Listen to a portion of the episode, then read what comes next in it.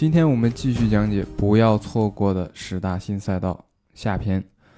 第6大新赛道是新基建，以分布式存储为代表。分布式存储的本质是数据的资产化和有序保存，它背后真正的意义是将信息和数据广泛存储，来实现数据的永久保存、快速确权、可信共享、有序流转和隐私保护，让数据真正意义上成为数字资产。在2020年，分布式存储领域有了重大进展。 IPFS 等分布式存储协议将网络中的各个节点逐渐构建成一个分布式的文件系统，展现出全球存储、安全性高、数据永存等优势，可以很好地解决互联网 HTTP 阶段存在的诸多问题。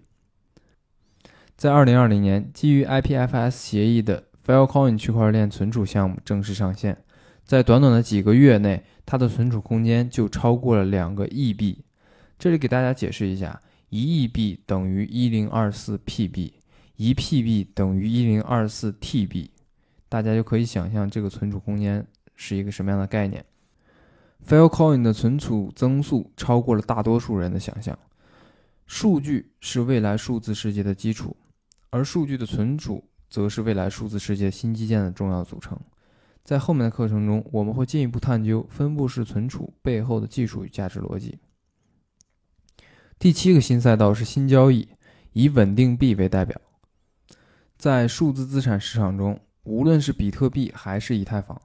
几乎所有的数字资产都存在着价格波动较为剧烈的情况，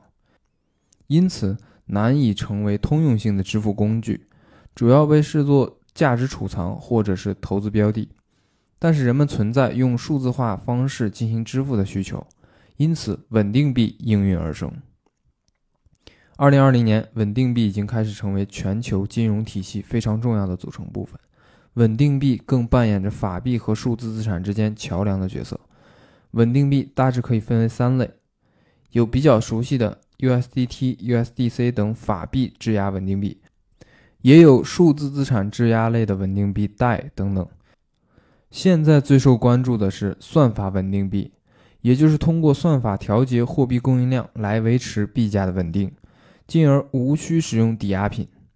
它试图通过市场的供需来去构建一个数字资产世界的原生通证。尽管它的价值目前还非常不稳定，但是在未来可能会构建起新的价值之锚。稳定币未来将走向何方？其中又蕴含着哪些机会？加密经济会不会因为稳定币的出现而变化？在后面的分享中，我们会和大家一起来讨论。第8大新赛道是新资产，以资产上链为代表。从某种意义来说，资产上链可能是区块链落地应用最好的方式之一。资产上链是指将现实世界的资产通过某种方式映射到区块链上，但是这种链接和映射并不是非常容易的，往往需要中间件来实现链上链下世界的联通，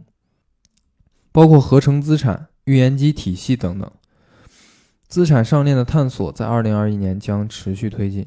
合成资产的出现将有形的资产进行通证化，为资产上链提供了全新的思路。最广为人知的合成资产就是 DAI， 通过将 ETH 锁定为抵押品，用户可以创造出合成资产 DAI， 并保持与美元的软挂钩。除了合成资产外，我们看到在2020年，预言机也有了较大的发展。区块链是一个封闭式的系统，运行在区块链上的智能合约无法从外部世界直接抓取数据，只能在一个封闭孤立的环境中执行任务。这时就需要预言机作为智能合约和外部世界的双向桥梁，充当中间件，将链外的真实数据输回到链内，以实现数据上链和资产上链。2021年，资产上链怎样改变传统金融体系，又怎样催生加密时期的变革？后面的分享中，我会和大家进一步的探讨和研究。第9个新赛道是新法币，以各国的央行数字货币和我国的数字人民币为代表。国际清算银行在2021年1月27日发布了关于央行数字货币的第3次调研报告，报告中明确写道，随着各国期望利用区块链技术 CBDC 也就是央行数字货币，它的发展已经进入到了高级阶段。全球 86% 的央行正在积极探索 CBDC， 60% 正在尝试应用 CBDC， 14% 已经进入到了发展和试验阶段。我国关于数字人民币的探索起源比较早，现在正处于稳步推进的阶段。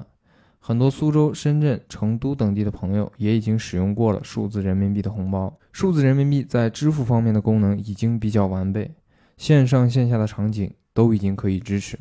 在无线环境下也可以实现支付。但是数字人民币的意义不仅于此，数字人民币的出现是国家应对一系列新的技术挑战和商业模式推出的一种面向未来的货币形态。目前数字经济蓬勃发展，需要一整套高度数字化的新金融体系做支撑。以数字人民币为代表的数字法币可以让资金赶上数据流通的速度，让资金流和信息流合二为一，进而去解决差异，化解矛盾。在数字人民币落地的过程中，将为我们带来哪些新的商业机遇？我们每个人又应该怎样去理解并用好数字人民币这样一种新的商业工具？在后面的分享中，我会和大家一起探讨数字人民币时代的新智能商业。